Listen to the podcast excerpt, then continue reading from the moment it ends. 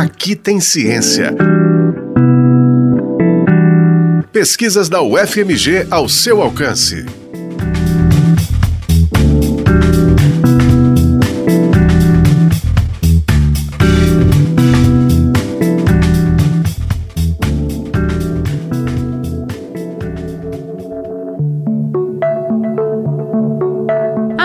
Alexa, Cortana, Siri, as já conhecidas assistentes virtuais, são uma prova de que tecnologias de inteligência artificial são cada vez mais presentes em nossas vidas. Aliás, onipresentes. Muitas vezes não nos damos conta de que sistemas automatizados são usados como ferramentas para a tomada de decisões importantes que nos afetam. Na hora de pedir um empréstimo ao banco, por exemplo, a análise de crédito é feita a partir de algoritmos.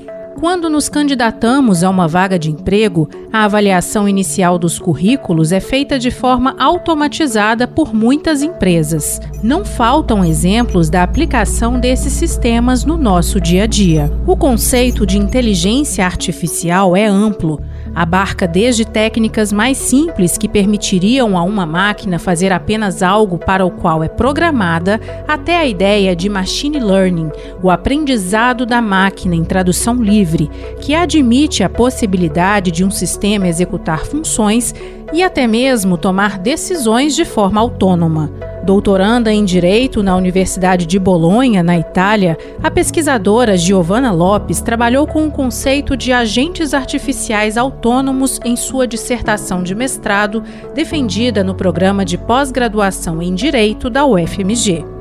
Justamente para delimitar o escopo da pesquisa, eu foquei no que seriam agentes artificiais autônomos. É, eles podem ser definidos, primeiro, um agente seria qualquer é, sistema, né? Seja ele um sistema físico, um sistema virtual, que fosse capaz de tomar determinada ação. E por que, que eles seriam autônomos e artificiais? Artificiais, primeiro, porque nós, né, seres humanos, ou então qualquer outro animal, também podem ser classificados como um sistema, pelo menos a partir da definição de agente, né, que é colocada pela ciência da computação, autônomos no sentido de que são sistemas que eles são capazes de interagir com o meio ambiente, capazes de, através dessa interação, coletar informações do seu meio ambiente e de outros agentes com os quais eles interagem e, principalmente,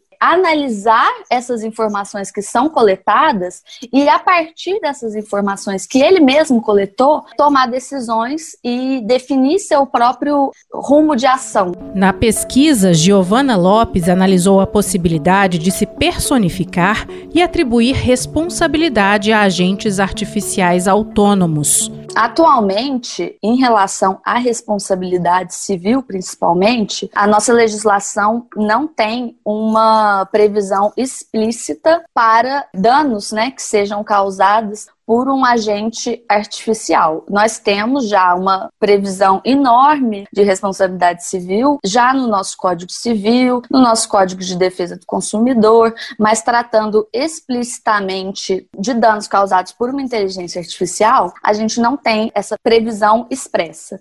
A pesquisadora explica como poderia funcionar esta personificação dos agentes artificiais autônomos com base em discussões no âmbito do Parlamento Europeu. A exemplo de como nós já temos a personalidade das pessoas naturais e nós temos a personalidade também das pessoas jurídicas, das empresas, das corporações. Talvez uma possibilidade seja a criação de um status para esses agentes, um status de pessoas eletrônicas, para que eles próprios possam ser responsabilizados pelos danos que eles causem, através principalmente da criação de um seguro obrigatório para esses agentes. Giovana Lopes também analisou possíveis regimes de responsabilidade civil dos agentes artificiais autônomos que poderiam ser aplicados no contexto brasileiro.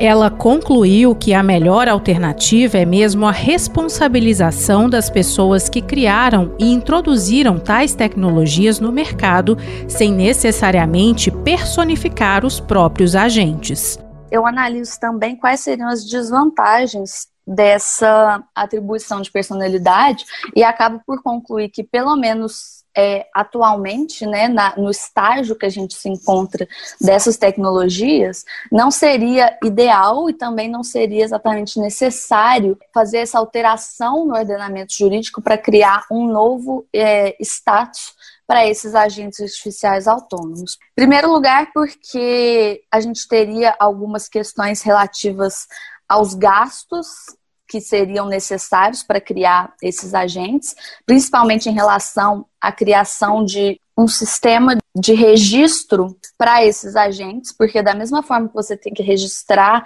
uma pessoa jurídica, você tem que fazer todas as alterações necessárias, você teria que fazer esse mesmo procedimento para esses agentes artificiais, mas seria uma coisa não tão simples como no caso das pessoas jurídicas, justamente porque esses agentes eles estão em constante modificação, então à medida que eles estão sempre se alterando, até que ponto você poderia falar que se trata do mesmo agente ou não, você teria os gastos relativos à criação desse tipo de sistema de registros. Você teria também questões de competência, porque a grande maioria dos sistemas que a gente tem atualmente, né, eles não estão confinados a um único ordenamento jurídico. Você tem sistemas que são principalmente criados pelo Google, pelo Facebook, pela Microsoft, por esses gigantes da tecnologia, digamos assim, e que são criados nos Estados Unidos, são criados na China, são criados na União Europeia. Eles atuam aqui no Brasil, mas eles não estão limitados ao ordenamento jurídico brasileiro.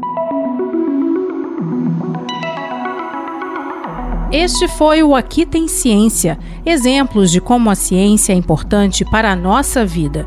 Esta edição teve apresentação e produção de Alessandra Ribeiro e trabalhos técnicos de Breno Rodrigues.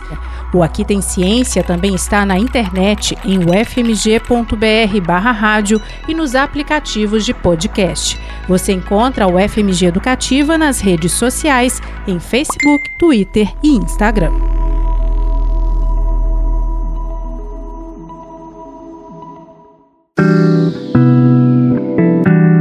Aqui tem ciência.